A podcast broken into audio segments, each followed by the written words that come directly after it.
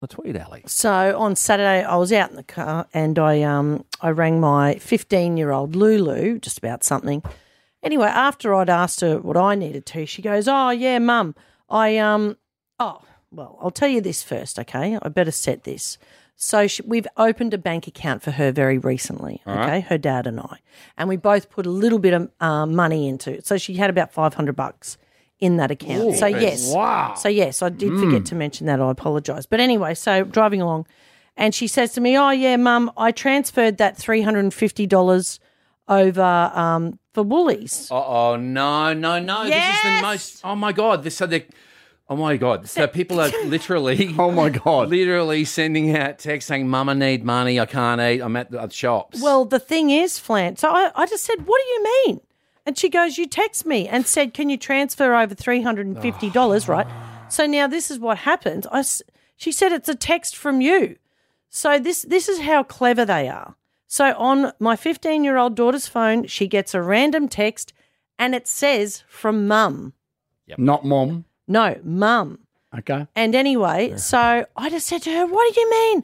I didn't text you that, you know, that was obviously a scam." Oh, no. And then she goes to me, "Mum, do you think I'm that stupid?" oh, oh. So I was like. Yes, clearly. Well, she, yeah, that's exactly what Lulu can be a bit like that.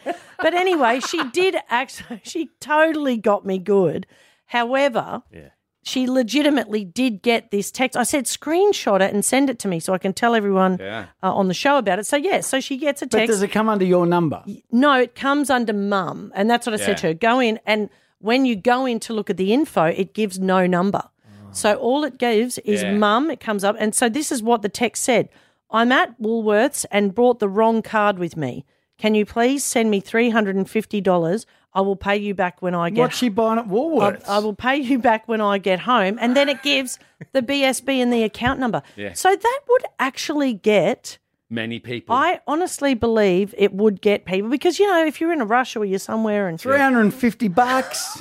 Yeah. I know, but she got me good. I didn't even transfer that to Cherie. Yeah, that, that made the news about ten days ago. Yeah. Um, and so there's other ones as well that say, "I've run out of uh, charge on my phone. I've borrowed a friend's phone. Yeah. It's Mum. Can you send me money?" I'm sending one to Cherie. Come on. Sending one to Cherie. Cherie, I'm at Woolworths and I'll just give her my tab number.